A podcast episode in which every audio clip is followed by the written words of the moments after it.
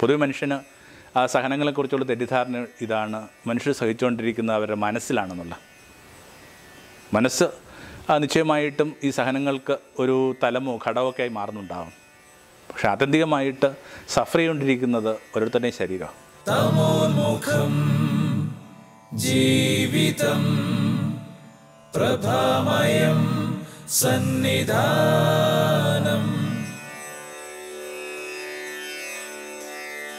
കുട്ടികളായിരിക്കുമ്പോൾ നമ്മളും ആ കളി കളിച്ചിട്ടുണ്ടാവും. ബാലമാസികളിലൊക്കെ ഉണ്ടായിരുന്നു അത്. കുറച്ച് ബിന്ദുക്കൾ കാട്ടിയിട്ട് അതിനെ നമ്മളിങ്ങനെ കണക്ട് ചെയ്യുന്ന ഒരു കളിയുണ്ട്. കണക്ടിങ് ദ ഡോട്ട്സ് എന്നൊക്കെ പറയുന്ന ഒരു കളി. ഓരോരോ ബിന്ദുവിലേക്ക് നമ്മളിങ്ങനെ ഒരു രേഖ വരച്ചെടുക്കുമ്പോൾ നമ്മുടെ കൺമുമ്പിൽ നമ്മൾ തീരെ നനക്കാത്ത രൂപം തെളിയുന്നു.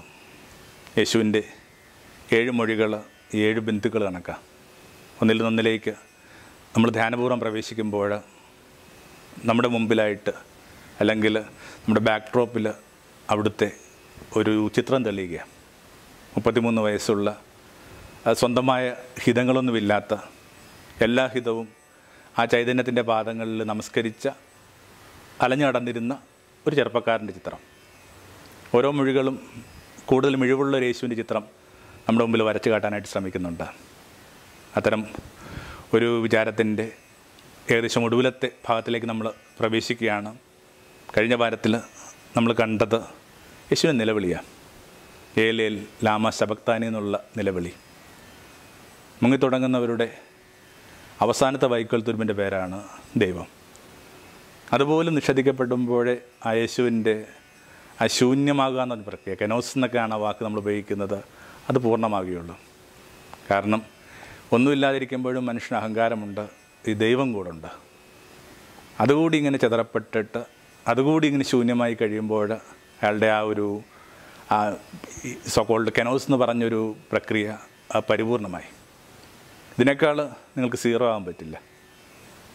അവിടെ നിന്നാണ് അടുത്ത മൊഴി അടുത്ത അർത്ഥനം മുഴങ്ങുന്നത് എനിക്ക് ദാഹിക്കുന്നു.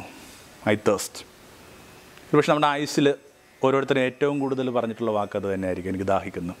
വിശക്കെന്ന് പറയുന്നതിനേക്കാൾ കൂടുതൽ നമ്മൾ പറഞ്ഞിട്ടുണ്ട്. ഒരു പാത്രം വെള്ളം ചോദിക്കുമ്പോഴൊക്കെ നമ്മൾ പറയാൻ ശ്രമിക്കുന്നത് തന്നെയാണ് എനിക്ക് ദാഹിക്കുന്നു. മനുഷ്യന്റെ ഏറ്റവും അടിസ്ഥാനപരമായ ഒരു ഒരാവശ്യത്തെ അത് ശമിച്ചില്ലെങ്കിൽ നിലനിൽപ്പ് അസാധ്യമെന്ന് കരുതുന്ന ഒരു കാര്യത്തെ എത്ര പെട്ടെന്ന് ഇങ്ങനെ മെറ്റഫിസിക്കലാവുകയാണ് അത് എത്ര പെട്ടെന്നാണ് അതൊരു മെഡിറ്റേഷന്റെ തലത്തിലേക്ക് ഉയരുന്നത്.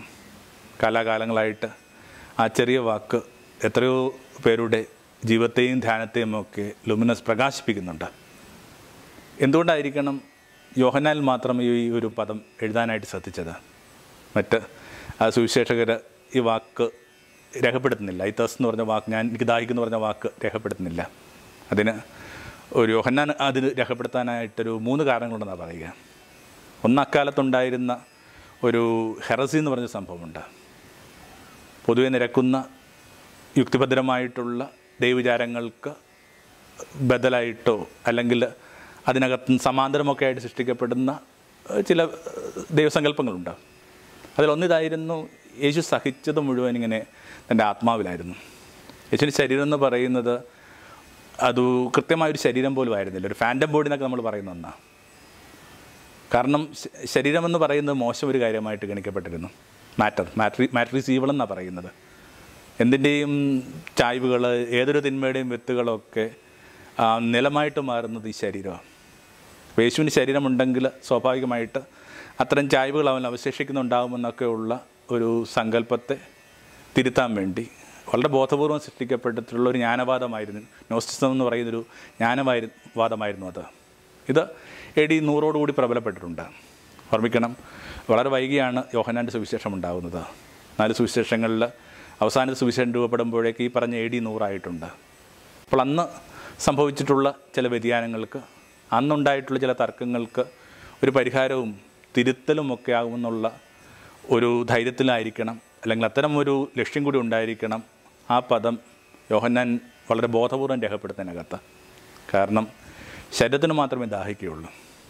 അല്ലെങ്കിൽ എല്ലാത്തരം വൈകാരികതയും അനുഭവിക്കുന്ന വാസ്തു ശരീരമാണ്. എന്തൊരു വിശപ്പായാലും ക്ലേശങ്ങളായാലും കുരിശുമരണം എന്നൊക്കെ പറയുന്നത് അല്ലെങ്കിൽ വെറുതെ കുട്ടിക്കഥയൊക്കെ ആയിട്ട് മാറില്ലേ? യേശു പ്രൈമറിൽ സഹിച്ചത് ശരീരത്തിലാണ്. പൊതുവെ മനുഷ്യന് ആ സഹനങ്ങളെക്കുറിച്ചുള്ള തെറ്റിദ്ധാരണ ഇതാണ്. മനുഷ്യർ സഹിച്ചുകൊണ്ടിരിക്കുന്ന അവരുടെ മനസ്സിലാണെന്നുള്ള. മനസ്സ് നിശ്ചയമായിട്ടും ഈ സഹനങ്ങൾക്ക് ഒരു തലമോ ഘടമൊക്കെ ആയി മാറുന്നുണ്ടാവും. പക്ഷെ ആത്യന്തികമായിട്ട് സഫർ ചെയ്തുകൊണ്ടിരിക്കുന്നത് ഓരോരുത്തരുടെയും ശരീരമാണ്.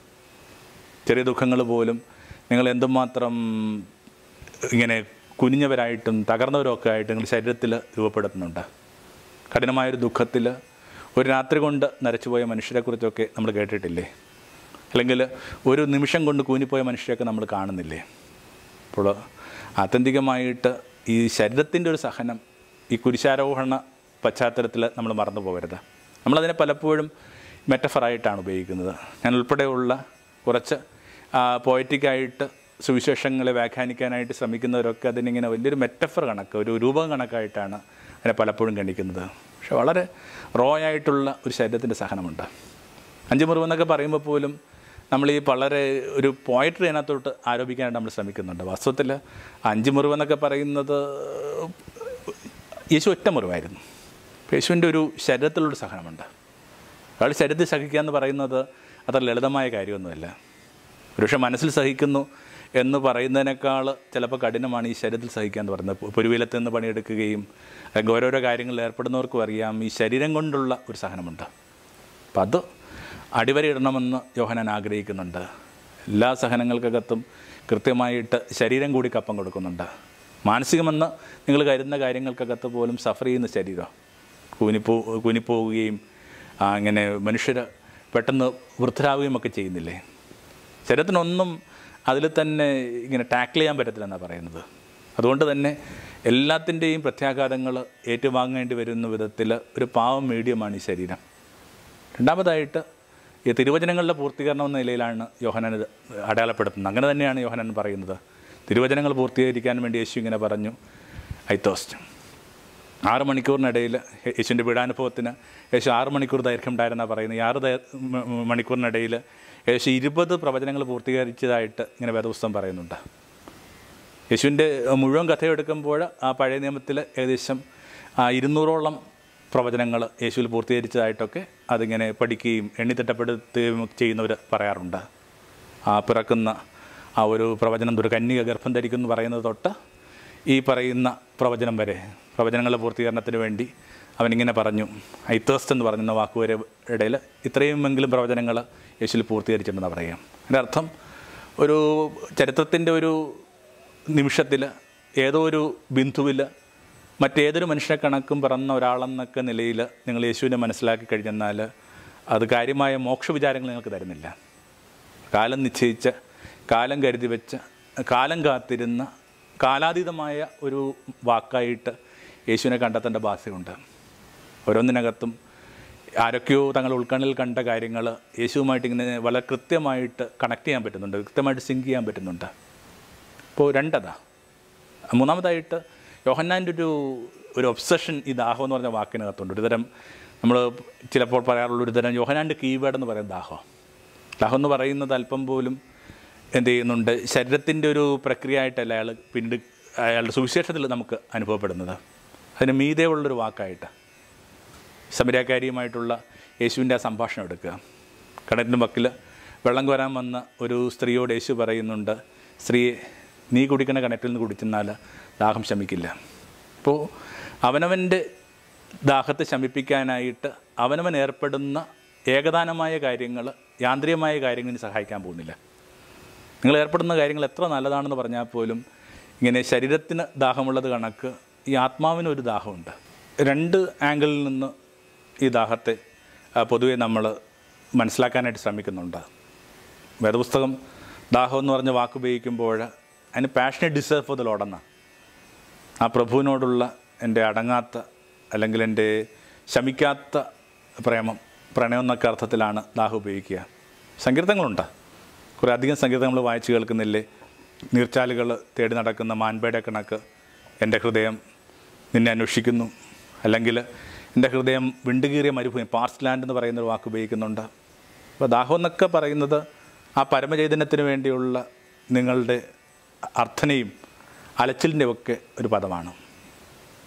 പലതിനകത്തും ആ ഒരു പ്രതീകം വളരെ ഭംഗി ഉത്തമഗീതത്തിനകത്തൊക്കെ ഈ ഇതേ സങ്കല്പങ്ങൾ ഉപയോഗിക്കുന്നുണ്ട്. നമ്മുടെ പാരതിമായ സങ്കല്പങ്ങളോട് നിരക്കുന്ന ഒന്ന് തന്നെ ഇത്. നമ്മളിങ്ങനെ അലഞ്ഞു പോയി കണ്ടെത്തേണ്ട നമ്മൾ ഒത്തിരി തപസ്സിലൂടെയും ഒത്തിരി തപച്ചരികളിലൂടെയൊക്കെ കടന്നുപോയി കണ്ടെത്തേണ്ട അത്രമാത്രം അഭിലഷിക്കേണ്ട ഒന്നായിട്ടാണ് ദൈവത്തെ പരിഗണിക്കുന്നത്. വലിയ വില കൊടുത്തിട്ട് മാത്രം മനുഷ്യ കണ്ടെത്തേണ്ട അനുഭവമായിട്ടാണ് ആ ഭാരതം ഉൾപ്പെടെയുള്ള എല്ലാ മത സങ്കല്പങ്ങളും ദൈവത്തെ അവതരിപ്പിക്കുന്നത്. അതിന് നിശ്ചയമായിട്ടും നീതികരണമൊക്കെ ഉണ്ട്. അതുകൊണ്ടൊക്കെയാണ് ദൈവാന്വേഷണത്തിന് പുറപ്പെടുന്ന എന്ന് കരുതുന്ന ഒരു ചെറുപ്പക്കാരനെ കുളിച്ചുകൊണ്ടിരിക്കുമ്പോഴേക്കും ഗുരു ഇങ്ങനെ മുക്കിത്താത്തുന്ന കഥയൊക്കെ നമ്മൾ ചെറിയ പ്രായത്തിൽ വായിച്ചിട്ടുണ്ടാകും. അയാളിങ്ങനെ പെടഞ്ഞ് ഒടുവിൽ ശ്വാസത്തിന് വേണ്ടി നിലവിളിച്ച് കൈതട്ടി മാറ്റി പുറത്തേക്ക് വരുമ്പോഴേക്കും എന്താ ഈ കാട്ടിത്തന്നൊക്കെ ചോദിക്കുമ്പോൾ ഗുരു പറയുന്നുണ്ട് നീ ദൈവാന്വേഷണത്തിന് പോകണമെങ്കിൽ വെള്ളത്തിനടിയപ്പെടുമ്പോൾ നിനക്ക് എന്തുമാത്രം ശ്വാസവായുവിനോട് പ്രിയമുണ്ടോ? അല്ലെങ്കിൽ അതിനുവേണ്ടി നിങ്ങൾ എന്തുമാത്രം നിലവിളി മുറവിളി കൂട്ടുമോ? അത്രയും മുറവിളി ഇല്ലെങ്കിൽ നിനക്ക് ഒരിക്കലും ദൈവത്തെ കണ്ടെത്താൻ പറ്റില്ലെന്നൊക്കെ പറയുന്ന ആ കഥകളൊക്കെ നമ്മുടെ ചിന്തയുടെയൊക്കെ അരിപ്പയിൽ ഇങ്ങനെ സ്വർണ നിറമുള്ള പല്ലുകളായിട്ട് അടിഞ്ഞിരിക്കുന്നത് കൊണ്ടാണ് ഒത്തിരി കഥകളുണ്ടല്ലോ. എനിക്ക് വളരെ ഇഷ്ടമുള്ള വളരെ ചലഞ്ച് ചെയ്യുന്ന ആ കഥയൊക്കെ ഓർക്കുകയാണ്. ദൈവാന്വേഷണത്തിന് വേണ്ടി പുറപ്പെട്ട ഒരു ചെറുപ്പക്കാരൻ. പത്തൊമ്പത് വയസ്സായിട്ട് അയാൾക്ക് കാര്യമായ പ്രകാശമൊന്നും ഉണ്ടാകുന്നില്ല ഒരു ദിവസം ആ വഴിക്ക് പോയ ഒരു ദേവദാസിയിൽ അയാൾക്കൊരു ഭ്രമം ഉണ്ടാകുന്നു പാതിരാവിലെ അവളെ കാണാനായിട്ട് പുറപ്പെടുന്നു. കുത്തിപ്പെയ്യുന്ന മഴ വലിയൊരു ആറ്.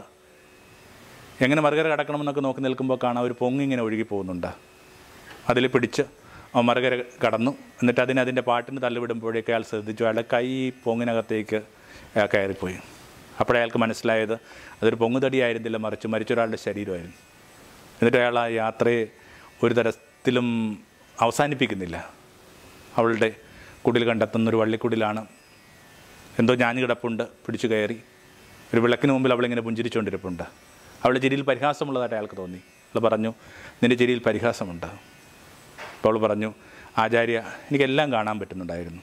കുത്തി ഒഴുകുന്ന ആ പുഴ മുറിച്ച് കടക്കാനായിട്ട് നീ ഈ രാത്രിയിൽ കണ്ടെത്തിയ തോണി ആ മരിച്ചവന്റെ ശരീരം. ഇനി പുറത്തേക്ക് നോക്കാൻ പറഞ്ഞു. അപ്പോൾ ഒരു മിന്നൽ വെട്ടമുണ്ടായി. ആ മിന്നലിന്റെ വെട്ടത്തിൽ അയാൾക്ക് മനസ്സിലായി വള്ളിയെന്ന് പിടിച്ച് നനച്ച് കയറിപ്പോയത് വള്ളിയായിരുന്നില്ല മറിച്ച് കൊടി വിഷമുള്ള സർപ്പമായിരുന്നു.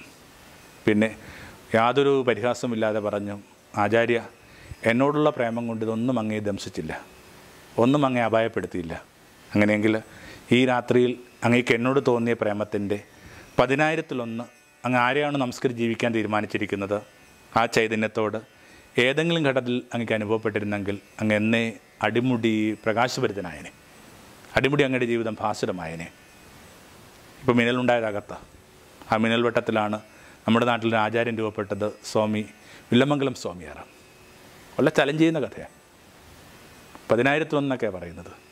ചെറുപ്പത്തിൽ ഒരു കൂട്ടിന് മുതിർന്നപ്പോൾ ചിലർക്കെങ്കിലും ഒരു പ്രണയം പിന്നെയും കുറച്ചുകൂടി മുമ്പോട്ട് പോകുമ്പോൾ മിക്കവാറും പേർക്ക് പരിണയം വിവാഹം അതിൽ തന്നെ ഭൂരിഭാഗം പേർക്കും കുഞ്ഞുങ്ങൾ പാരന്റിങ് ഇവയിലൊക്കെ നമ്മൾ ഇൻവെസ്റ്റ് ചെയ്ത ഊർജത്തിന്റെയും ശ്രദ്ധയുടെയും പതിനായിരത്തിലൊന്ന് നിങ്ങൾ അന്വേഷിക്കുന്ന നിങ്ങൾ നമസ്കരിക്കുന്ന ആചാര്യൻ ഗുരു അർഹിക്കുന്നില്ലേ?